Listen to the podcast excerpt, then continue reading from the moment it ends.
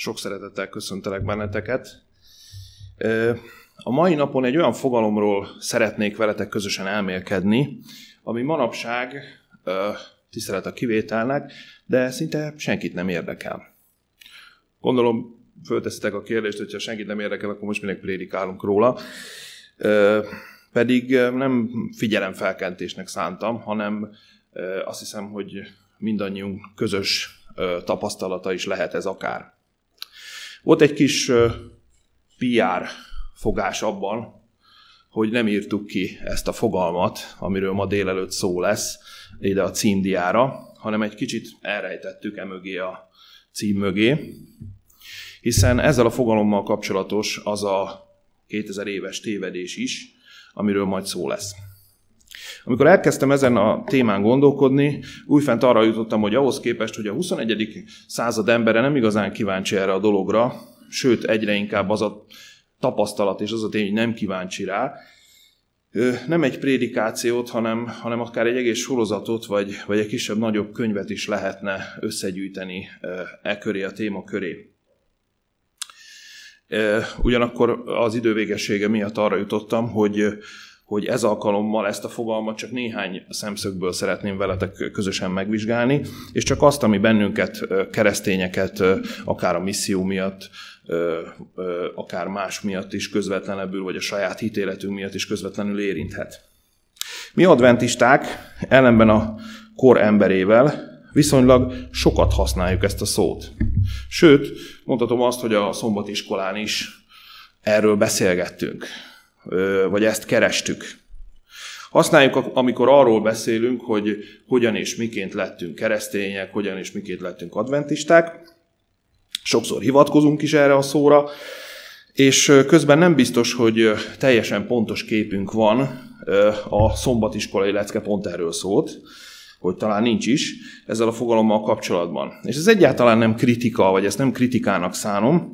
Egyszerűen annyira sokrétű ez a fogalom, hogy, és annyi minden kapcsolódik és kapcsolódhat hozzá, hogy azt hiszem, hogy akár egyénenként vagy személyesen is megéri időt szakítani, és több időt szánni a megértésére, mint amennyit talán előzőleg tudtunk rá szakítani. Igen, nagyon érdekes, a szombatisban erről is beszéltünk, hogy vajon mennyi időt tudunk erre szánni a mai rohanó világban. Ez a fogalom pedig nem más, mint az igazság. A héten a kezembe akadt egy újságcikk 2016-ból. A cikk írója azt írja, hogy megvan 2016-nak a szava. Az Oxfordi Egyetem minden évben megvizsgál olyan szavakat, amelyeket abban az évben különösen sokat használtak, és hát természetesen ezek a szavak angol szavak, hiszen világnyelvként ezeknek van a legtöbb esélyük arra, hogy el tudjanak jutni sok emberhez, akár, akár a nyomtatott sajtón, akár az internetes sajtón keresztül. Ez a szó, vagy inkább szó összetétel, ahogy látjátok itt, ez a post-truth, ami magyarul ö, már többféleképpen ö, lett lefordítva. Van, aki nagyon találóan és irodalmian úgy fordította le ezt a szókapcsolatot, hogy majdnem igazság. Van, aki lefordította szó szerint, és azt mondta, hogy a post az azt jelenti, hogy az igazság után, mondjuk az igazság utáni kor, vagy igazság utáni korszak, és azt gondolom, hogy ennek a fordításnak is megvan a maga jelentősége, a maga értelme.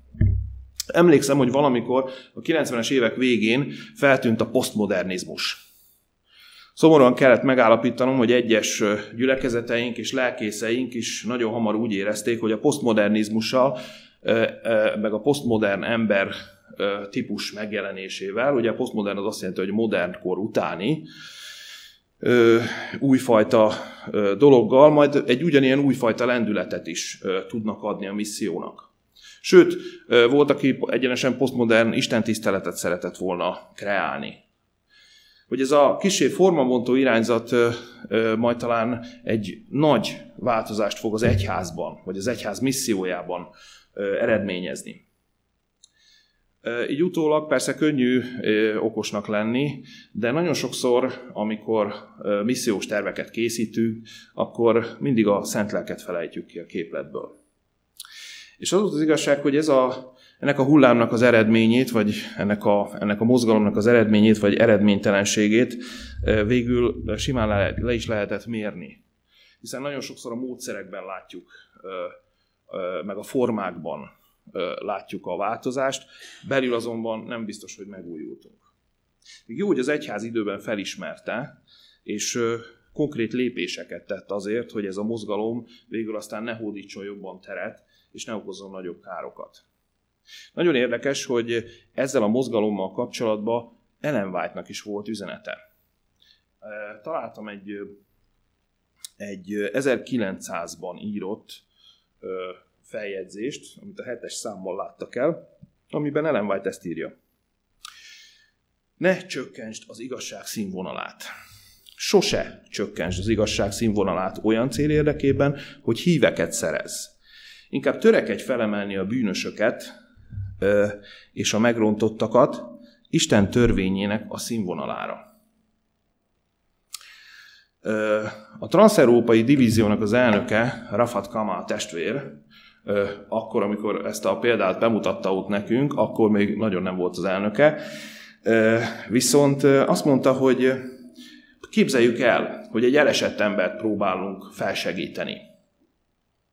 Azt mondta, hogy egy elesett embert csak úgy lehet felsegíteni, hogyha mi magunk állunk, vagy kitámasztjuk magunkat, mert hogyha lefeküdnénk mellé, hogy mi is ö, sors közösséget vállaljunk vele, vagy nem is tudom miért, akkor abból a fizikai helyzetben nem tudnánk segíteni. Képtelenek lennénk a segítségnyújtásra.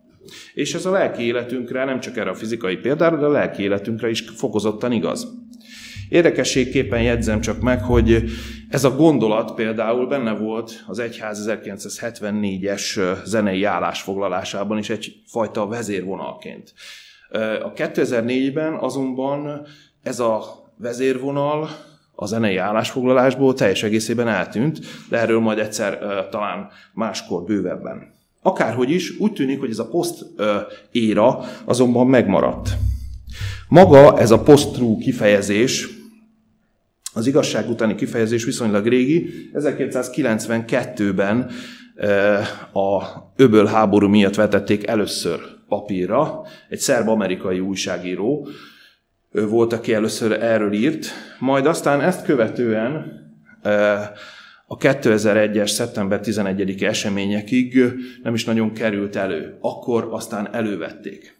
Mi ez a post Mit jelent az, hogy az igazság utáni kor? Az volt az érdekes, hogy, hogy az emberiség csak barátkozott vele. Jelentek meg olyan cikkek, amik elsőre nagyon furcsák voltak, és már ezt a post jelenséget tartalmazták. Ilyen volt például a szeptember 11-i merénylet Amerika ellen, amivel nagyon sok modernkori történetőrű úgy gondolja, hogy ezzel egy új korszak kezdődött a 21. században.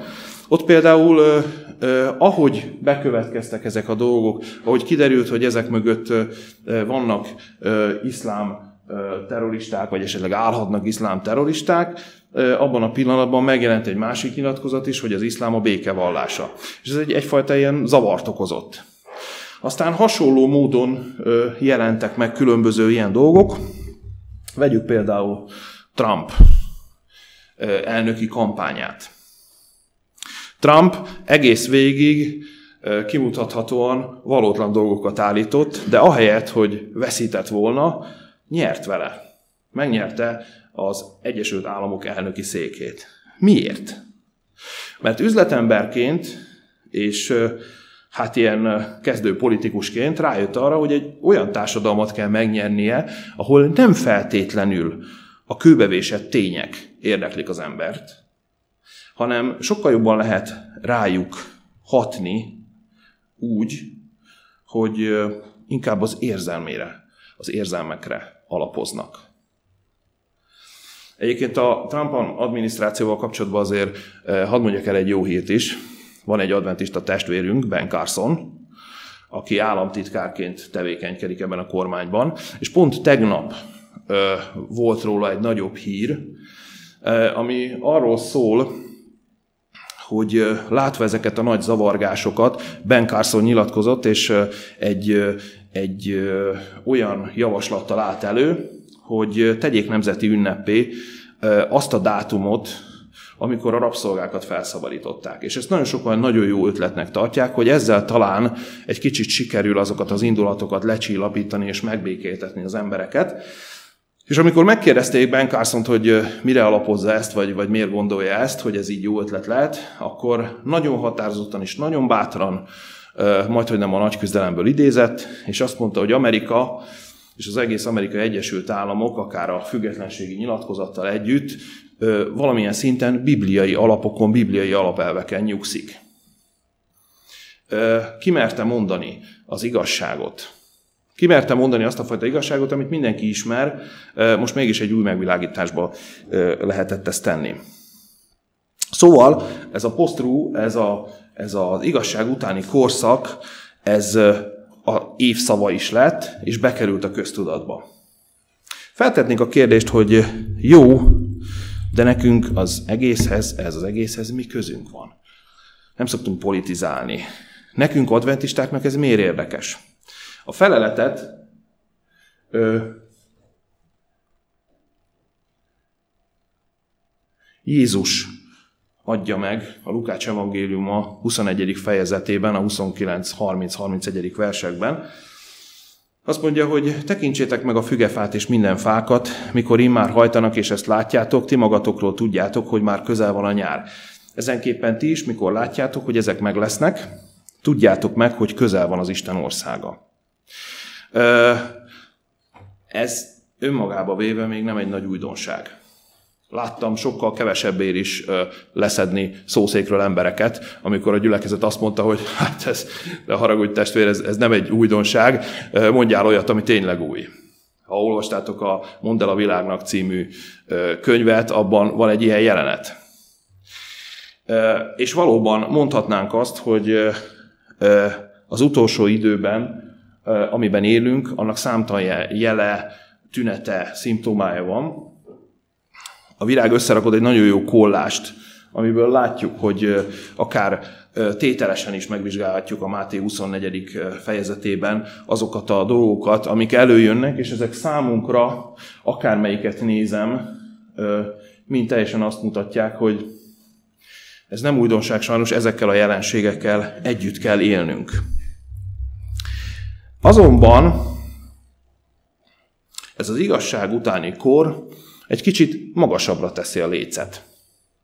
Mert ez valahol jóval többről szól, mint egyszerűen a majdnem igazságról. Maga a média, ahol szintén sokszor tetten érhető ez a jelenség, így nyilatkozik.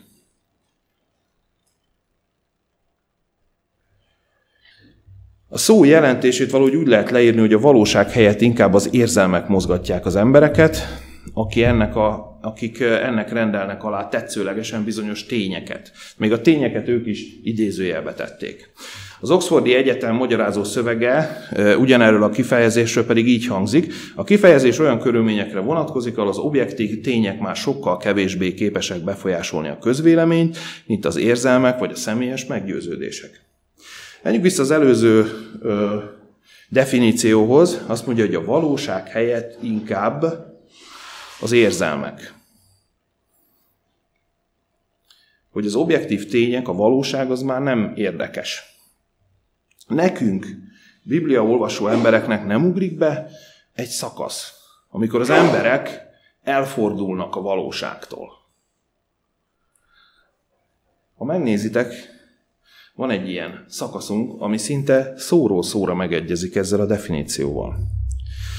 A Timóteushoz írott második levél negyedik fejezetének a harmadik, negyedik versében azt olvassuk, hogy mert lesz idő, mikor az egészséges tudományt el nem szenvedik, hanem a saját kívánságaik szerint gyűjtenek maguknak tanítókat, mert viszket a fülük, és az igazságtól elfordítják a fülüket, de a mesékhez odafordulnak. Nagyon érdekes, hogy, hogy beszéltünk is erről szombatiskolán. Pálapostolnak van sok érdekes kifejezése, Beszéltünk arról, hogy néha elég bonyolultan fejezi ki magát. Itt viszont úgy látszik, hogy teli talált. Itt, mint hogyha kifejezetten 2016-ról profétált volna. Nem is egyszerűen írt, profétált volna, ugyanis szinte, amit a Bibliában olvasunk a Timóteusi levélnél, ugyanazt fogalmazza meg az Oxfordi Egyetem erről a szóról, erről a jelenségről, hogy az, amit úgy, úgy nevez, hogy az igazság utáni kor. Mi az igazság utáni korban élünk. Emlékszem, hogy annak idején, amikor Máté evangéliumának a 24. fejezetét ö, ö, olvastam, akkor úgy gondoltam, hogy hú, ez nagyon jó, ezzel nagyon jó lehet missziózni, mert ha láttátok ugye a képeket, az, az a kollázson, minden, ami ott van, az gyakorlatilag jellemző a mi korunkra. Minden, ami ott van, az, hogyha a proféciák szemüvegén, pláne a proféciák szemüvegén keresztül nézzük a világot, akkor nagyon aktuálisnak fog látszani. És hadd mondjam azt, hogy aki nem hiszi, nyugodtan járjon utána. A Máté 24. fejezete valóban olyan, mint a híreket olvasnánk, mint a CNN néznénk. Ha megnézitek az 5. verstől egészen a 14 az gyakorlatilag olyan, mint amikor, amikor híreket nézünk. Azonban erről a Timóteusi szakaszról egyértelműen azt mondhatom, hogy Pálapostól szinte szóról szóra megfogalmazta azt, hogy milyen idők következnek majd a mostani kereszténységre. Mégis akkor, amikor egy ilyen korban érünk, akkor hogyan tudunk viszonyulni ahhoz, hogy nekünk viszont van egy nagyon konkrét üzenetünk, amiben nagyon konkrét igazságok szerepelnek. Hogyan fogunk tudni missziózni akkor, hogyan fogunk tudni igazságokat elmondani embereknek akkor, amikor láthatólag pont az igazságra van a legkevésbé szükség. Amikor pont az igazság nem érdekli az embereket. A következő karikatúra ezt is lefordítottuk, de megmutatja ezt a fajta furcsa visszásságot. Ugye látjátok, hogy mindenki az ellenkező irányba halad, mint amerre az igazság van. És nem tudom, mennyire látható, de itt ugye azt mondja a, a előhaladó jó ember az őt követőnek, hogy az igazság, azt hagyd figyelmen kívül. A közösségi média azt mondja, hogy az igazság egy összeesküvés azért, hogy a helyünkön maradjunk. Úgy mutatja be az igazságot, mint hogyha az igazság az egy ilyen elavult dolog lenne, amit nem kéne követni, mert, mert az, az, azzal nem jutsz előrébb soha. Mert különben is az igazságot már valaki kitalálta, az nem visz előre. Valaki azt gondolja, hogy az igazság az egy nagyon bonyolult és összetett dolog. És az az érdekes, hogy ez sok esetben így is van. Hiszen pontosan ezért mondja Jézus azt, hogy ne ítélj. Mert egy ember egymaga nagyon nehezen, vagy szinte sehogy nem képes kielemezni, felmérni egy adott helyzetet úgy, ahogy Isten teszi. Mert Isten egy adott helyzetről, amiről mi csak nekünk esetleg részigasságaink vannak, Isten látja azt a helyzetet teljes egészében, és minden vonatkozó információval rendelkezik. Ezért tehát nagyon nehéz azt mondani egy embernek, különösen keresztényi szempontból, hogy igazam van. Vannak olyan esetek, amikor az igazság egyáltalán nem bonyolult dolog, egyáltalán nem összetett, egyáltalán nem borzasztóan meg kell, hogy vizsgáljuk minden szemszögből, hanem vannak olyan helyzetek, amikor az igazság milyen? Teljesen egyszerű. Teljesen szögegyszerű. És sokszor pontosan az egyszerűségében, vagy a tényszerűségében képes rávilágítani arra, amit tettünk, vagy változtatnunk kellene az életünkben, ha eddig még ugyan nem tettük meg. Azt hiszem, hogy mind a kétféle igazsággal találkoztunk már. Mind a kétféle helyzettel találkoztunk már. Amikor az igazság nagyon bonyolult volt, vagy éppen az igazság nagyon egyszerű volt. Az igazság utáni kor azonban óriási kihívás elé állít bennünket. Miért? Hiszen keresztényként, adventistaként nem csak a lélekmentésnek a küldetésében járunk, hanem kifejezetten a Jézus második eljöveteléről szóló igazságot, igazságokat, és a jelen való igazságot szóljuk és hirdetjük az emberiségnek. Egy olyan közegben, egy olyan köznyelvben kell tevékenykednünk, ami az embereket kezdi nagyon nem érdekelni. Hiába van igazad, hiába, van is, hiába ö, előfordult, hogy hiába ismered nagyon jól a Szentírásból az érveket, mégis miután annyira relatívnak állítják be az igazságokat, az emberek elkezdenek egy kicsit másképp figyelni erre. Az emberek elkezdenek elfordulni a valóságtól, és elkezdik követni a meséket. Hát nézzétek meg! Miért lehet ez? Nagyon sok kábítószer függő van. Szerintetek miért? Mert az emberek elvágyódnak erről a földről. Egyre inkább azt érezzük az embertársainkon, hogy nem érzik ott jól magukat. És egyébként erre minden okuk meg is van. A Föld olyan, mintha nem tudná már nyújtani a számukra, amit elképzeltek vele kapcsolatban. Még a fiktív kitalált helyekre is szívesebben elvágyódnak, és szeretik ezokat. Hát gondoljatok bele, a pandémia előtt voltak kasszasikerek? Tömve voltak a mozik? Hát persze. És nekünk, adventistáknak ebben a környezetben kell szólnunk és hirdetni az igazságot. Emlékszem Mark Finley-nek a remek prédikációjára, ezt mondtam nektek szombatiskolán, hogy majd elmondom ezt a példát. 2009-ben debütált a mozikban az Avatar című film. És nagyon népszerű volt még az adventista fiatalok körében is, és Mark Finley azt mondta egy ifjúsági összejövetelen, hogy képzeljétek el, hogy megnézitek a filmet. Úgy emlékszem, hogy több mint két órás a film. Vége van a filmnek, és elindultok lefele a moziba, ugye, ahol kiengedik az embereket az ajtón, és mondja Mark Finley, hogy én meg ott állok lesben.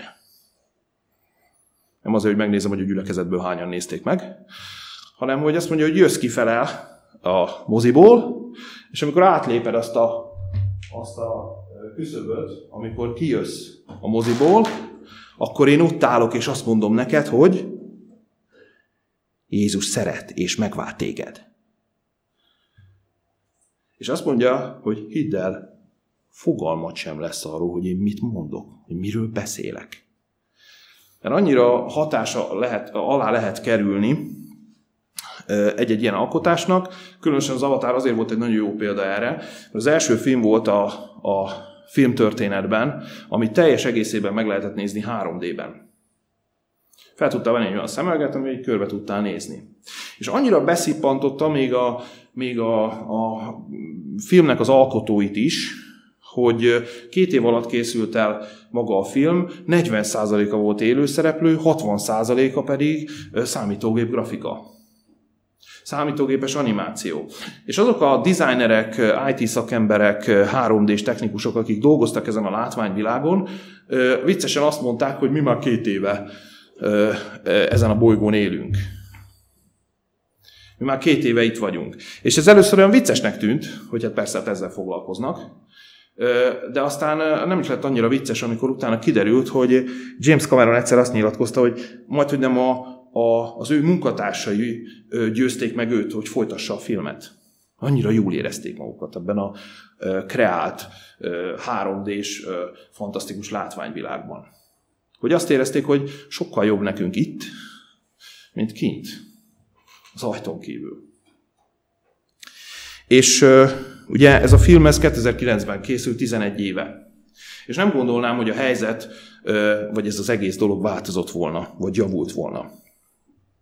Maga Jézus is az aggodalmát fejezi ki, amikor azt mondja Lukács Evangélium a 18. fejezetének a 8. versében, hogy mindazáltal az embernek fia, amikor eljő, vagy talál-e hitet e földön.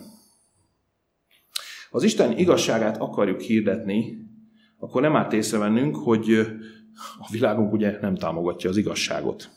Hogy a prédikáció elején említettem, a többséget egyszerűen nem is érdekli ez a kérdés, vagy annak bármilyen formája. Szerintem nem én vagyok az egyetlen ebben a teremben, aki már rengetegszer hallotta, hogy ezen a földön nincs is igazság. És ez, és ez, még, ez a mondat még akár igaz is lehet, de azt az érzetet kelti az emberben, hogy talán nem is érdemes harcolni, vagy kiállni az igazságért. Azonban az igazságra, és csak kizárólag, mint egy ilyen elvont fogalomra gondolunk, akkor egy közel 2000 éves hibát követünk el. Mi az igazság? Ez egy híres kérdés, amit Pilátus tett fel. János Evangélium a 18. fejezet 38. versében. Tudjuk olvasni.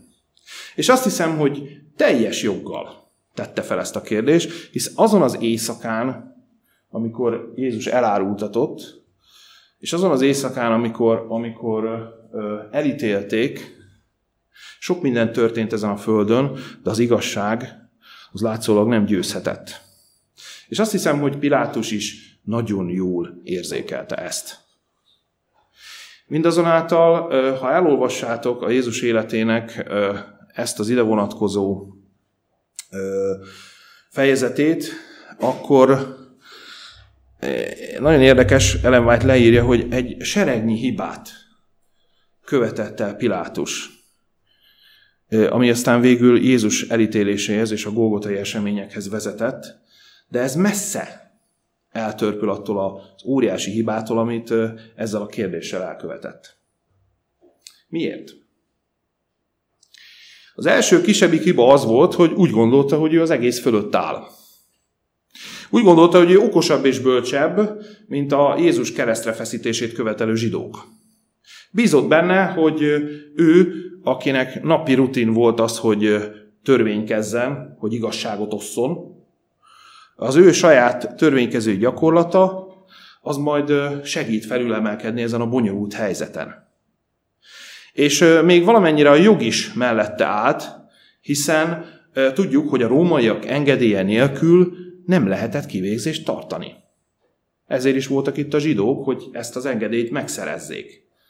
És tudta, hogyha ő nem adja meg ezt az engedélyt, az már éppen elég ahhoz, hogy a zsidók visszalépjenek.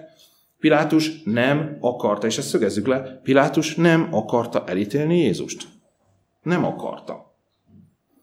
Látta, hogy, hogy ez, ez egy egyszerű koncepciós per, amiben őt mindenféleképpen, akármi történjék, halára akarják ítélni.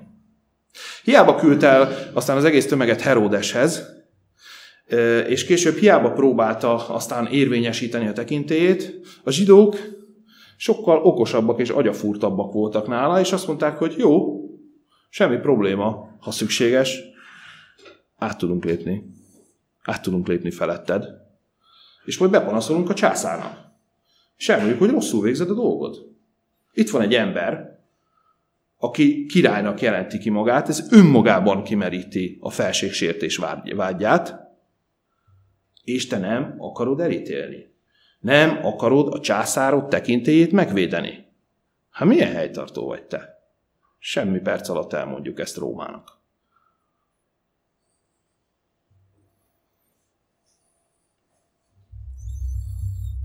És emlékszünk a történetben, hogy Pilátus még megpróbálkozott egy aprócska csellel, hogy minden ilyen, a, e, e, ilyen alkalommal elszokás engedni egy gonosztevőt. És azt mondta, hogy ha a tömeg elé egy gyilkost, meg ezt az embert teszem, aki látszólag világosan látszik, hogy egy jó ember, hogy senkinek nem ártana, akkor annyira egyértelmű lesz, hogy kit választanak. És tudjátok, mit csináltak a zsidók? Megelőzték a korukat. Ők megtették azt, amit mi csak 2016-tól. Az igazság utáni kor hajnala. Itt kezdődött ebben a helységbe, ebbe az udvarba. Pilátus házának az előterébe. Nagyon érdekes, hogy rámondták a jóra, hogy rossz, a rosszra meg, hogy jó az nekünk.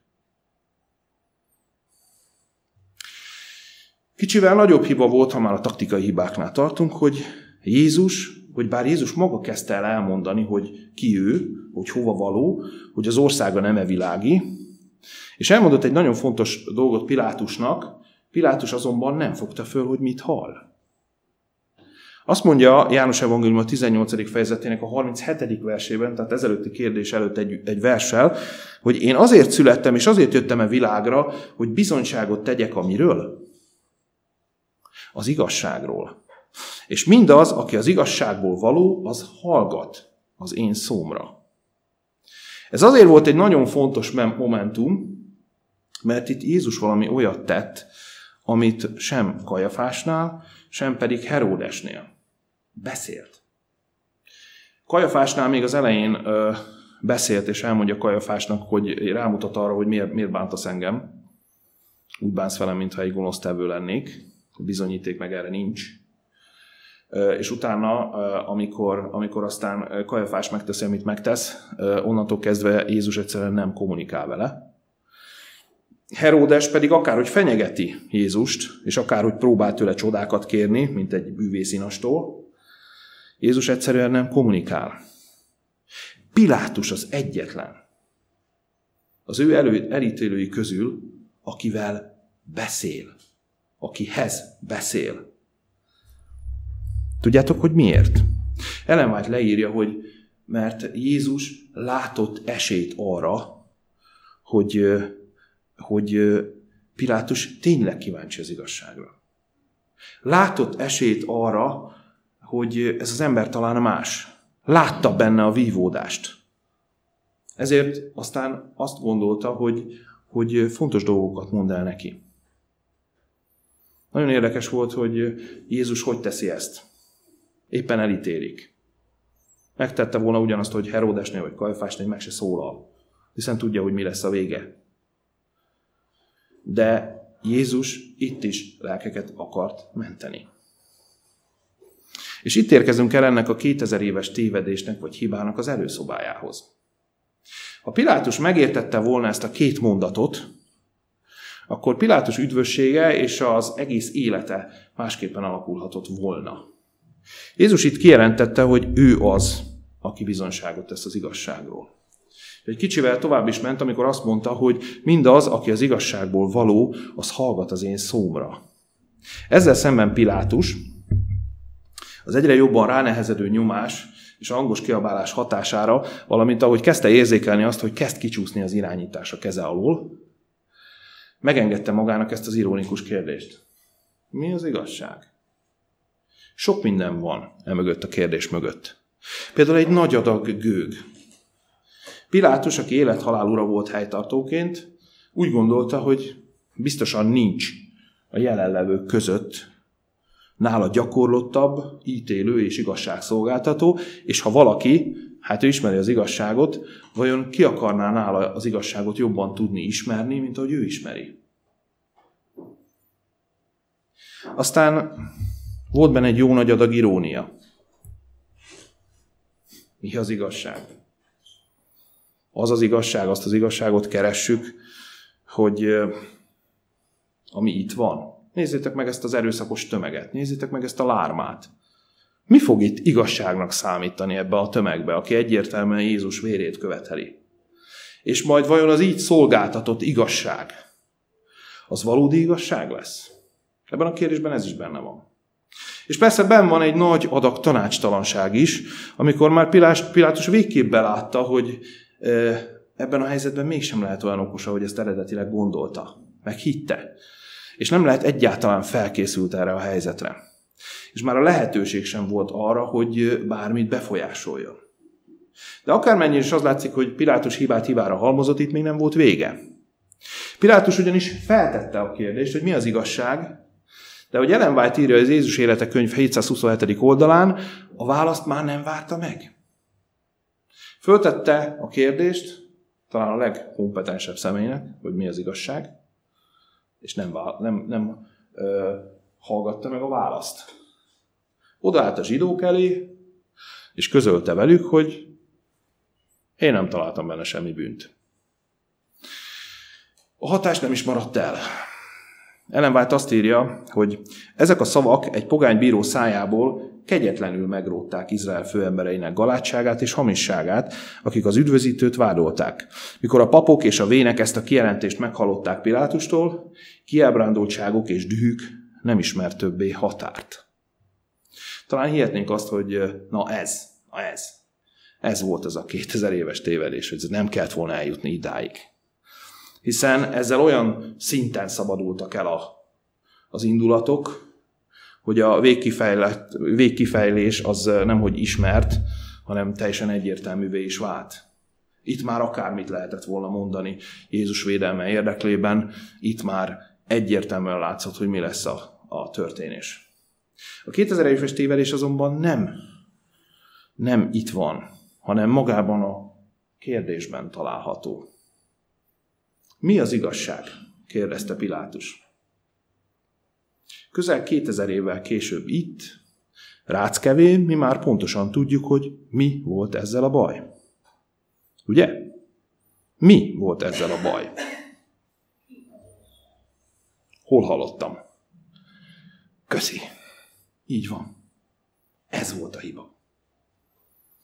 Hogy nem mi az igazság, rosszul tettük fel a kérdést, hanem ki az igazság. Én vagyok az út, az igazság és az élet. Mondta Jézus, ha ilyen rondán akarok fogalmazni, akkor azt mondom, hogy négy fejezettel előbb. Pontosan ezt mondta, én vagyok az út, az igazság és az élet. Pilátus ott követte el ezt a 2000 éves tévedését, hogy nem ismerte fel, hogy pont attól kérdezi az igazság miben létét, aki maga az igazság. Legalább olyan ironikus ez, mint a általam már rengetegszer elcsépelt Emmausi úti tanítványoknak az esete, aki mit csinálnak? Megkérdezik magától Jézustól, a húsvéti eseményeknek a főszereplőjétől, hogy csak te nem tudod, hogy mik történtek Jeruzsálembe? Te tényleg nem hallottál róla? És még Jézus nem azt mondja, hogy nem, nem, fogalmam sincs, hanem azt mondja, hogy mondjátok el. Mondjátok el, hogy mi történt. És mondjátok el, hogy mi az, amivel nem tudtok azonosulni, meg egyetérteni. Tehát vicces, mert ugye ők is a főszereplőtől kérdezték meg, nekik azonban, akik vágytak tudni a teljes igazságot, mi történt? Két dolog. Az egyik az, hogy Jézus felfedte magát, és elmondta az igazságot. Végig ment. Ahogy szoktam mondani, ők voltak az első adventisták, akik maguk Jézustól, a proféciák magyarázatából értették meg azt, hogy hol vannak ők, és hova tartoznak, és mi a küldetésük. Mondhatnátok azt, hogy azért kicsit igazságtalan vagyok én Pilátussal. Hiszen, ha belegondoltok, János Evangélium a harmadik fejezetében van például egy magánbeszélgetés Nikodémus és Jézus között. És hát Nikodémusról még maga Jézus is azt mondja, hogy ő kicsoda? Izrael tanítója, igaz? És még Izrael tanítóját is Jézusnak mit kellett csinálnia? Tovább képeznie. Ugye? Tehát tanítania és elmagyarázni neki, hogy az újjászületés mit jelent. És hogyha ezt a, ezt a magasan képzett valakit Jézusnak tanítania kellett, akkor mit várok én ettől a szegény, római, pogány Pilátustól? Hogy itt értse ezeket az összefüggéseket? Azonban ez nagyon nem lenne igaz. Tudjátok miért? Ha csak a Nikodémusi esetre gondolunk, és olvastátok, ismeritek a történetet nagyon jól, akkor mit láttok belőle? Azt látjátok, hogy most jön valami nagyon szép bevezető szöveggel, Jézus meg azonnal a tárgyra tér, és mit mond? Újjá kell születned. Mert Nikodémusnak arra volt szüksége. Jézus látta, látta azt a konfliktust, ami Pilátusban van, és tudta, tudta azt, hogy Pilátus szeretné tudni az igazságot. És mit kezdett el neki Jézus mondani? Én tudok bizonságot tenni az igazságról.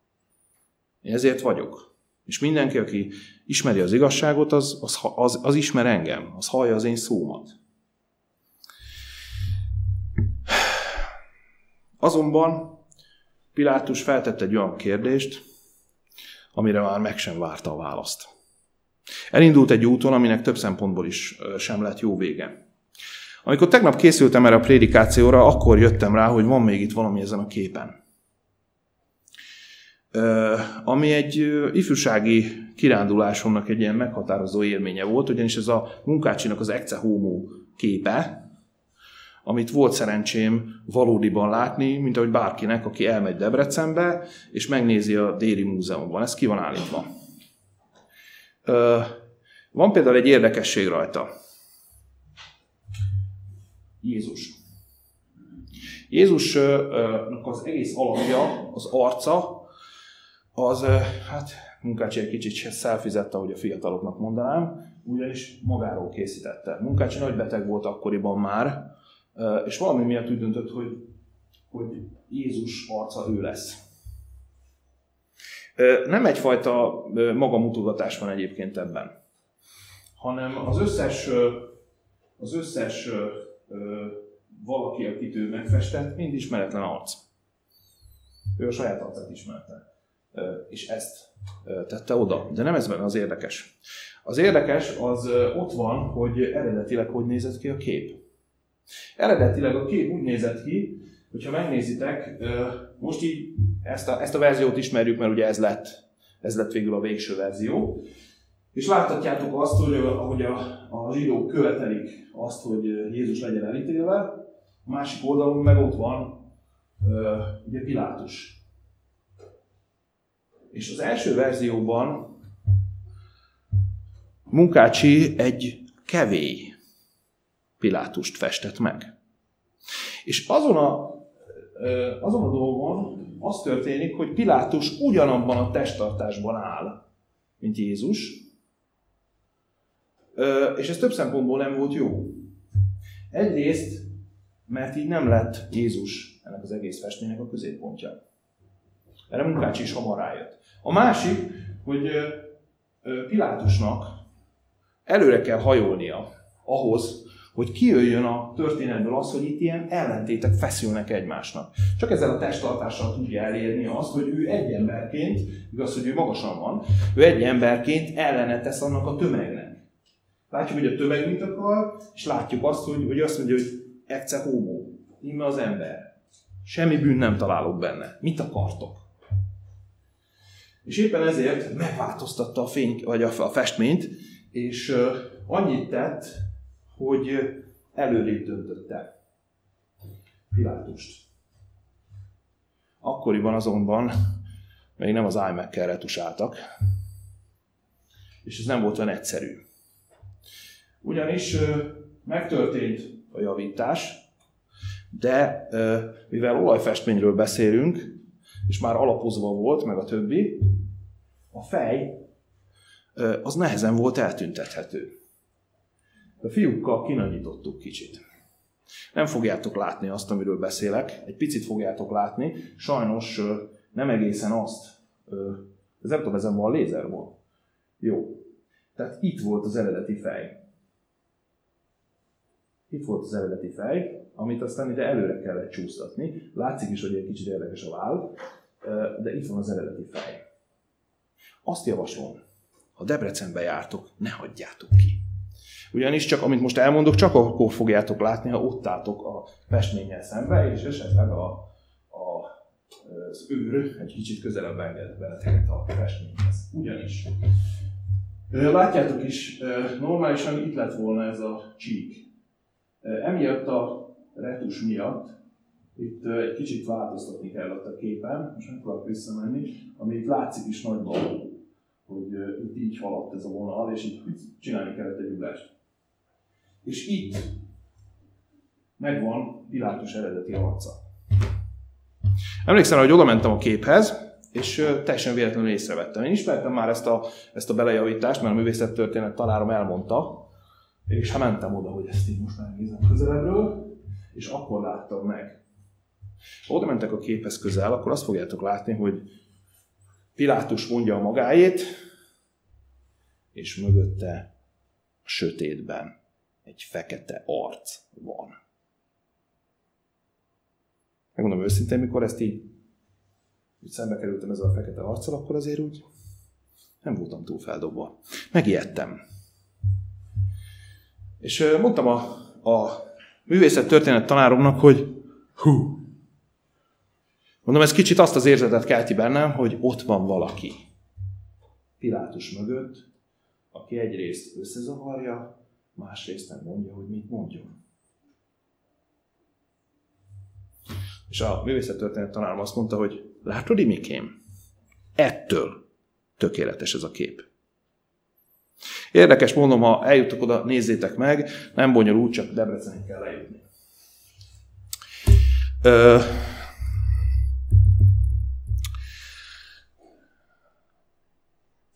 A másik, ami viszont nagyon fontos, és ez a kép nagyon jól mutatja, de akár az előző is, Ha megnézitek, és már beszéltünk is róla, az a nyugalom, ami Jézusból árad. Ellen White nagyon egyszerűen és megkapóan ír erről. Azt mondja, hogy Krisztus békéje az igazságból fakad, és Istennel összhangban áll. Ez volt az, ami sokszor föltette a kérdés, hogy hogy tudta ezt az egész éjszakát végigcsinálni Jézus. Ezért. Ezért. Semmi sem tehet bennünket békésebbé, mint az igazságban járás. Ahol tudjuk, hogy nem a mi igazságunk érvényesül, mert olyan, hogy saját igazság, hogy az emberek saját igazsága legyen, valójában létezik? Szerintem nem. Egy gyors idézet Ellen.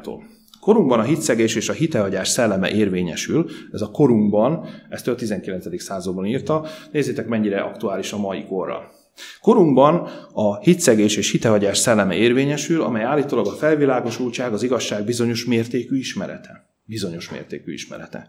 De valójában a legelvakultabb elbizakodottság ez. Emberi elméleteket dicsőítenek, amelyeket Isten, valamint törvénye helyére tesznek. Sátán engedetlenségre csábítja az embert, és azt ígéri, hogy az engedetlenségével szerzett szabadsága és függetlensége nyomán az ember olyan lesz, mint Isten. Vannak ilyen mozgalmak, akik ezt mondják, hogy ne lennének. Ma is vannak. Azt látjuk, hogy az emberek Isten világos kijelentéseivel szemben foglalnak állást, és bálványivádóan az isteni kinyilatkozás fölé helyezik az emberi bölcsességet. A világ szokásaihoz való alkalmazkodásuk és hatásaival való azonosulásuk által annyira eltompul, és ez a lényeg, és összezavarodik a gondolkodásuk, hogy szinte már nem is tudnak különbséget tenni a világosság és a sötétség, az igazság és a hamisság között. Gondoljatok bele, egy nagyon jó képet használ itt Ellen White. Azt mondja, hogy az igazság és a hamisság között olyan különbség van, mint a világosság meg a sötétség között. Ezt azért már lehet lassan árnyalni, különösen akkor, amikor a féligasságok korába érünk.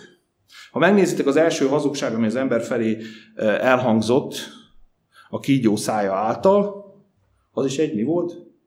Majdnem igazság. Egy féligasság. És mit tehetünk ebben a ö, igaztalan közegben mi? Ma, itt, a 21. században. Mi a helyzet az igaz és a hamis megkülönböztetésével? Nézzétek meg ezt a képet. Nagyon jól ismerjük, nagyon szeretjük ezt a képet, ugye? Tehát különösen a középső mezőt ajánlom a figyelmetekbe. Biztos nagyon sokan ismerjük, használjuk, és itt tovább. Mi ez? Ez egy oktató ábra arra nézve, hogy a tízezresen milyen olyan jelek vannak, amitől tudjuk azt, hogy ez a tízezres, ez nagy valószínűség szerint igazi és nem hamis. Ez eredeti tízezres. Ez egy banki példa.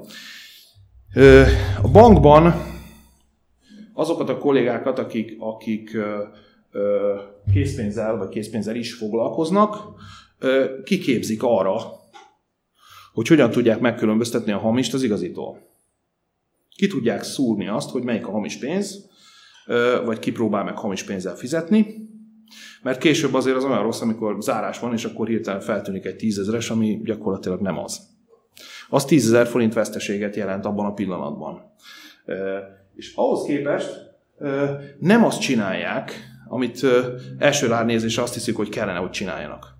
Ugyanis az egyik ilyen banki szakértő elmondta, hogy, hogy rengeteg, ezerféle lehetőség van egy bankjegyet hamisítani.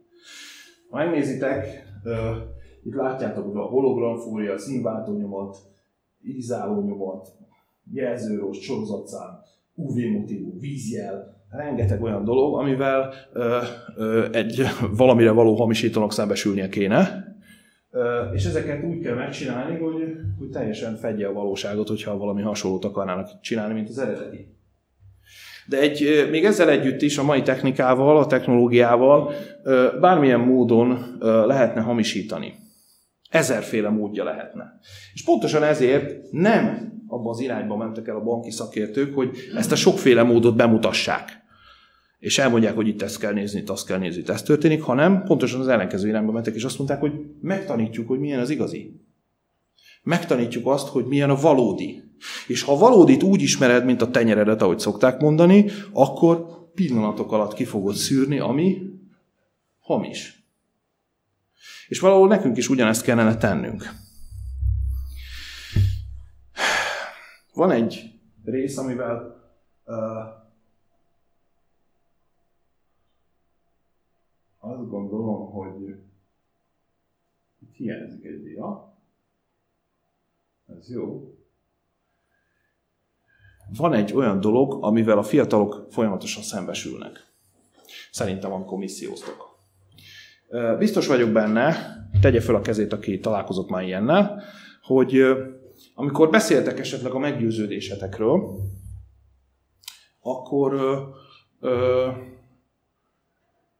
nagyon sokan vannak azok, akik úgy reagálnak erre, hogy ö, azt mondják, hogy tulajdonképpen teljesen mindegy, hogy mibe hiszünk. Nem? Nem volt ilyen, hogy lényegtelen, hogy hogy ezt most eszünk húst, nem eszünk húst, szombat vagy vasárnap. Nem találkoztatok ilyennel? Aki, aki, aki azt mondja, hogy, hogy, hogy ez annyira lényegtelen. Találkoztatok már ilyennel? Aki ezt mondta nektek, hogy ez nem fontos. Hm? Emlékszem, mikor a keresztény diákkörben voltunk, akkor volt ott egy baptista srác, azt mondta, hogy én a, a szombat vagy vasárnap az nem üdvösségkérdés. Soha határozottan állította, hogy most azon gondolkodom, is mit csináljak, álljak neki vitatkozni. Nem. Egyszer Szigeti Jenő mondta azt, hogy, hogy szombat vagy vasárnap. Teljesen mindegy. Nekünk, adventistáknak teljesen mindegy. Emlékszem, amikor legelőször mondta ezt a gyülekezetbe, akkor lefagyott a gyülekezet. Szigeti Jenő a szószékről azt mondja, hogy a szombat az teljesen lényegtelen. És azt mondta, hogy igen, nekünk, adventistáknak teljesen lényegtelen, hogy szombat vagy vasárnap. Ugyanis, ha Isten arra kért volna meg bennünket, hogy a szerdát szenteljük meg, akkor mit csinálunk? Megszenteljük a szerdát. De Isten azt mondta, hogy a szombatot szenteljük meg. Úgyhogy nekünk, adventistáknak teljesen mindegy, de Istennek nem mindegy. És ha Istennek nem mindegy, akkor nekünk sem mindegy. Tehát valaki kicsit ide vette vissza. Az a dia, ami kimaradt, nem tudom miért, az arról szól, hogy sátánnak ebben az időben ez lesz a legnagyobb fegyvere. Hogy azt mondja, hogy mindegy. Ez mindegy, ez nem fontos. Az igazságot úgy tudjuk pillanatok alatt leértékelni, ha azt mondjuk rá, hogy nem fontos. És amikor Ellen White egy kicsit ezt kielemzi, akkor azt mondja, hogy sátán azért teszi ezt. Valószínűleg ezért tűnt el a diám is. Mert mert azt gondolja és látja, hogy a valódi igazság képes valamire, amire a féligasságok soha nem lesznek képesek. Tudjátok mi az? Tudjátok mi az, amit az igazság képes elérni az életetekben? És a féligasság soha nem lesz rá képes? Az nem más, mint a megszentelődés. A Szentírás az világosan tanítja, hogy mi a megszentelődés, és miként lehet arra eljutni. A megváltó így imádkozott hogy szented meg őket a te, mivel? Igazságoddal. A te igéd igazság. Pál azt mondja, hogy a Szentlélek által megszentelt legyen a hívő. Római levél 15. fejezet 16. versében. És mi a Szentléleknek a munkája? Ezt hogy csinálja meg? Jézus ezt is elmondta, János Evangélium a 16. fejezet 13. versében, amikor a Szentléleknek a munkájáról beszél, akkor mit mond? Hogy ez az igazságnak ama lelke, ami mit csinál? Elvezérel majd benneteket, hova? Minden igazságra. Isten igéjéből, és ugye erről beszéltünk, hogy csak úgy tudnak feltárulni az igazságok, hogyha segít ebben nekünk, akit mindig kifelejtünk a képletből, a Szentlélek. A Szentlélek. És mivel Isten törvénye szent és igaz és jó, és a tökéletes Istennek a tükörképe, ebből következik az az a jellem, ami ennek a törvénynek való engedelmeskedés fog formálni. És ami szintén szent. Itt Ellen azt írja, hogy Krisztus az ilyen jellem tökéletes példája. Ezt mondja, én megtartottam én atyámnak parancsolatait, és egy másik helyen azt mondja, hogy én mindenkor azokat cselekszem, amelyek néki kedvesek. Említettem azt szombatiskolán, hogy van egy ismerősöm, aki most nézte a János evangéliumát, de egy olyan feldolgozást, ami szóról szóra végig megy. Az összes szó, ami le van írva a János evangéliumában, az végig megy rajta a filmen, és csak az. Nincsen hozzárakva semmi felesleges dolog. És azt mondta, hogy amikor végignézte ezt az egészet, akkor azt vette észre, hogy a leglényegesebb dolog, ami ebből a filmből lejön neki, az az, hogy előtte áll egy olyan Jézus, aki az atyának az akaratát cselekszi. Mert az kedves neki. És hogy mindent, amit tesz, azt a, a, az atya akaratával párhuzamosan teszi. Na most Krisztus követői ugyanezt fogják tenni, és ez a bibliai megszentelődés. És akkor nézzük azt a képet, hogy milyen az elméleti tudás. Az elméleti tudás kevés. Nézzétek meg! Az ember megvalhatja hitét az igazságban, de ez a hit nem teszi őt őszintévé, kedvessé, türelmessé, elnézővé, mennyei lelkületűvé, akkor az igazság átokká válik a számára, a befolyása pedig átokká válik a világ számára. Ahhoz képest, hogy ebben a világban minden uh, borzasztóan rossz irányba halad, vért izzadtunk, mire egy ilyen ronda képet találtunk. De szerencsére van. Ez itt uh, éppen Csernobil. Egy egykor virágzó hely, ami aztán az enyészeté lett. És valami ilyesmiről beszél, hogy, hogy ha ez csak egy elméleti tudás, ha csak elméletben ismerjük, és nagyon sokan még elméletben sem ismerjük az igazságot, de ha csak elméletben ismerjük, az önmagába véve hold betű. Megint egy Ellen idézetet hadd mondjak, hogy fontos tisztán megértenünk a hit természetét. Sokan azt hiszik, hogy Krisztus a világ megváltója, hogy az evangélium igaz, és feltárja előttünk a megváltási tervet. Azt hiszem, ezzel egyet lehet érteni, nem? És azt írja, hogy mégsem rendelkeznek az üdvözítő hittel. Mert értelmükben, értelmükben ugyan meggyőződtek az igazság felől, de ez még nem elegendő. A megigazuláshoz a bűnösnek arra a hitre van szüksége, amely Krisztus érdemeit saját személyére alkalmazza. És akkor itt jön egy meredek rész, ahol Ellen White azt mondja, hogy olvassuk azt is a Bibliába, hogy az ördögök is hisznek. És az a hit, ami nekik van, az nem menti meg őket. A tárgyi tudás, hogy tudom, hogy van Isten, az még nem azt jelenti, hogy meg is leszek váltva. Az a fajta hit, amivel ők hisznek, azt írja, hogy nem jut el a szükséges pontig, az igazság nem tölti be a szívet, mert csak az agyat töltötte be, a szívet nem, és nem formálja át a jellemet. Hogy nekem ugyanazt kellene tenni. Ugye Jézus azt mondja, hogy ha engem szerettek, akkor az én parancsolataimat megtartjátok. És ha ezt megtesszük, akkor már változás áll be az életünkben. És Ellen van egy nagyon érdekes üzenete a laudíciai gyülekezet számára az igazság erejéről. Hogy miért fontos az, hogy az igazságról elmélkedjünk, hogy az igazságról beszéljünk. Vannak, akik csak az imént fogadták el nemrég a harmadik angyal üzenetének igazságát, és mégis elég bátrak ahhoz, és ez egy nagyon érdekes gyülekezeti kép lesz, hogy azokat oktassák és bírálják és dorgálják, akik már régóta alapozva vannak az igazságban, és akik talán az igazságért még szenvedtek is, és megérezhették az igazságnak a megszentelő erejét.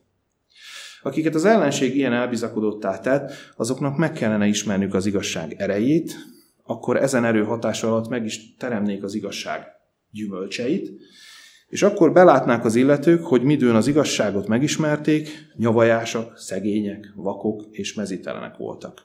Ha majd az igazság megtisztítja őket minden erkölcsi salaptól, akkor bizonyosan bekövetkezik, ha az igazságot szeretetből fogadták el. Szeretetből és nem értelemből. Úgy azok, akikben ez a nagy munka végbe ment, nem gondolják többé azt, hogy immár gazdag vagyok, és semmire sincsen szükségem. Nagyon elgondolkoztató, én azt hiszem. Ö, és zárásképpen Engedjetek meg egy, egy ez nem tűnt el diát. Ez egy nagyon érdekes dolog, egy nagyon érdekes kifejezéssel. Hallottátok, hogy a igazságnak van, van ereje, az igazságnak vannak gyümölcsei, az igazságnak van átformáló hatása, és az igazságnak van bányája. Egy nagyon érdekes kép azt mondja, hogy nem vagyunk biztonságban, ha nem kutatjuk naponta a Szentírást világosságért és ismeretért. A földi áldások nem érhetők el fáradozás nélkül. El tudjuk képzelni, hogy lelki és mennyi áldásokban lehet részünk elszánt törekvések nélkül. Az igazság bányáiban dolgozni kell. Tudjátok jól, hogy e, ez a kép e, talán csak kevéssé mutatja azt, hogy milyen körülmények között kellett dolgozni a bányászoknak. Nem feltétlenül sötétben, de, de a föld alatt ezeket a csilléket tolva, tele szénnel, vagy tele azzal, amit, amit éppen e, kitermeltek abból a bányából. Borzasztó nehéz munka volt, nagyon veszélyes munka volt a bányászoknak az élete. Nekünk nem biztos, hogy még abban a korban élünk, amikor nem biztos, hogy mint a valdenseknek az életveszéllyel kellett szembenézni akkor, amikor a, a Isten igéjét tanulmányozod. Itt mégis Ellen White azt mondja, hogy tedd meg ezt. Szükséges ezt, hogy megted az igazságért. Szombatiskolán is beszéltünk arról, hogy az az igazság, amit te, aminek te magad jársz utána, amiért te szenvedsz meg, hogy megértsd. Ha benned van az az elszántság, az elszánt törekvés, amit itt Ellen White ír, azt senki nem veheti el tőled. Arra akkor is emlékezni fogsz, amikor egy csomó dolog kimegy a fejedből. Mikor arra sem emlékszel, hogy tegnap előtt mit tettél. De arra az igazságra emlékezni fogsz. Mert megszenvedtél érte. Mert megdolgoztál érte. Úgy tűnik, hogy Istennek nem külszíni bányái vannak, hanem ezért sokszor mire kell ásni. Keresni kell, kutatni kell. És tudjátok, Isten nem kiszúrni akar velünk, hanem azt szeretné, hogy, hogy ezáltal formálódjunk. Biztos ismeritek azt a, azt a utolsó példa, helyzetet, amikor, amikor a hernyó begubózódik, és utána ki kell. A sejem hernyónál ez úgy néz ki, hogy egy nagyon szép pillangó legyen belőle, hogy egy nagyon erős sejem szál van ott, amin keresztül kell verekednie magát, mire ki tud bújni. És van, hogy napokig szenved, hogy kibújjon ebből. És egy kutató kicsit megsajnálta, én mindig a, az ilyen állatokkal kapcsolatos természetfilmeknél gondoltam, hogy hát azért be lehetne segíteni annak a szegény gazellának, hogy ne egye már meg az oroszlán, vagy hogy nem lehetne itt valamit csinálni. Nem nagyon szoktunk beavatkozni ugye a természetbe, meg a természet rendjébe. Itt ez a tudós megtette. Átvágta ezt a kis sejem, szövetet, hogy ki tudjon már bújni ez a szerencsétlen. Hát a szerencsétlen ki is bújt, és egy 10 perc múlva elpusztult. Ugyanis ez a sejemszál azért van ott, és nagyon erősen kifeszítve, hogy ahogy jön kifele, leháncsa róla azt a felesleges réteget, ami még, ami még rajta lenne, hogy aztán utána már a szárnya meg tudjon száradni, és utána repülhessen tovább a dolgára. Ez a tudós segíteni akart, és hát végzetes hibát követett el, mert pont nem kellett volna segítenie, és akkor minden rendben lesz. Sokszor van, hogy az igazságért meg kell szenvedni, meg kell dolgozni. Nem ússzuk meg. Viszont annál értékesebb lesz számunkra az, amit megszerzünk. Elemelt azt írja erről, hogy a proféciák vonalán, azért is érdemes a proféciákat tanulmányozni, mert a proféciák vonalán haladva egyre több igazság válik nyilvánvalóan. Ezek ma is szent és örök igazságok írja, akik lépésről lépésre végigjárták az ő tapasztalataiknak a történetét, látták a proféciákban az igazságnak a láncolatát, és készek voltak elfogadni az engedelmeskedni a világosság minden egyes sugarának, azok megkapták az igazságot. Imádkoztak, bőtöltek, kutattak az igazság után, mint elrejtett kincsek után, és itt jön egy személyes rész, azt mondja, és a Szentlélek tudjuk, tanított és vezérelt bennünket. A tanulást nem ússzuk meg. Ahogy a könyv mellé is le kell ülni, és tanulni kell, és órákat kell vele eltölteni, ez ugyanolyan.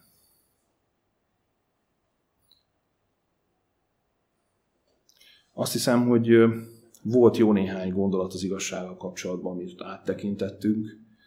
Ne kövessük el azt a 2000 éves hibát, amit Pilátus elkövetett. Mi tudjuk azt, hogy nem mi az igazság, és az igazság nem a mi kezünkben van, hanem az igazság ki.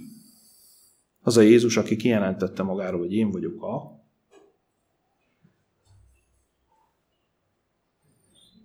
Nagyon jó fülem van. Igen. Igen, összehoztuk. Ő az igazság. És ahhoz segítsen meg bennünket Isten, hogy folyamatosan szemlélni és tanulmányozni tudjuk ezt az igazságot. Hogy általa az igazság erejével, Isten erejével, a Szentlélek vezetésével rá tudjunk lépni a megszentelődésnek arra az útjára, amitől sátán a legjobban fél hogy aztán egy olyan népe lehessünk, aki ezt az igazságot megállíthatatlanul fogja ebben a világban, ahol az igazságot el nem szenvedhetik, hirdetni az ő kegyelméből. Amen. Szerető mennyi atyánk, köszönjük néked azt, hogy ma délőtt az igazságról elmélkedhettünk. Arról az igazságról, amit te adtál nekünk. Arról az igazságról, ami nem hagy bennünket elveszni, és arról az igazságról, aki annak idején úgy döntött, hogy lejön értünk a földre, meghal értünk, hogy nekünk örök életünk lehessen. Köszönjük, hogy Jézus Krisztuson tudjuk, keresztül tudjuk szemlélni ezt. Arra szeretnénk kérni téged, hogy te látod a mi életünket egyen-egyenként, te látod a kihívásainkat, a nehézségeinket, de kérlek, látod te azt is, hogy vágyunk arra, hogy megismerjünk téged, megismerjük a Te igazságodat. És nem csak arra, hogy megismerjük, hanem azt, hogy a szívünkbe rejtsük, ami aztán, ha ki kell, akkor arra késztet bennünket, hogy ezt az igazságot másoknak is szóljuk. Látjuk azt, hogy milyen világ vesz bennünket körül, ahol az igazság nem számít, ahol az igazság másodlagos, ahol az, ahol az igazság viszonylagos. Mégis arra szeretnénk kérni téged, hogy mi ugyan nem, de te tudod az utat ebben a világban.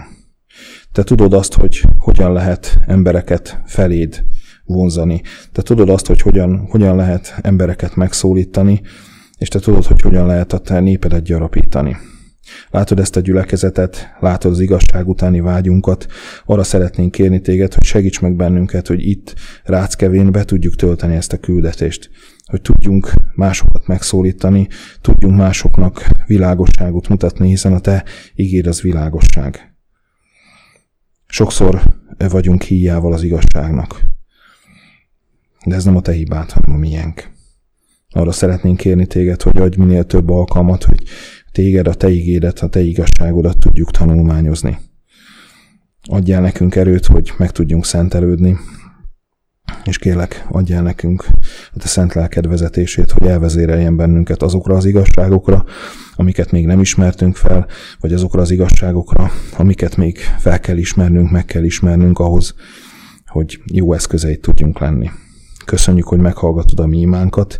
Arra kérlek, hogy légy azokkal is, akik ma nem tudtak itt lenni. Légy azokkal a testvérekkel, akik online módon követnek bennünket. Légy azokkal, akik e, vágynak ide jönni, és kérlek segíts, hogy egyre többen és többen tudjunk lenni, és tudjuk hirdetni a Te igazságodat. A Te nagy kegyelmedből kértük ezt, Atyánk. Amen.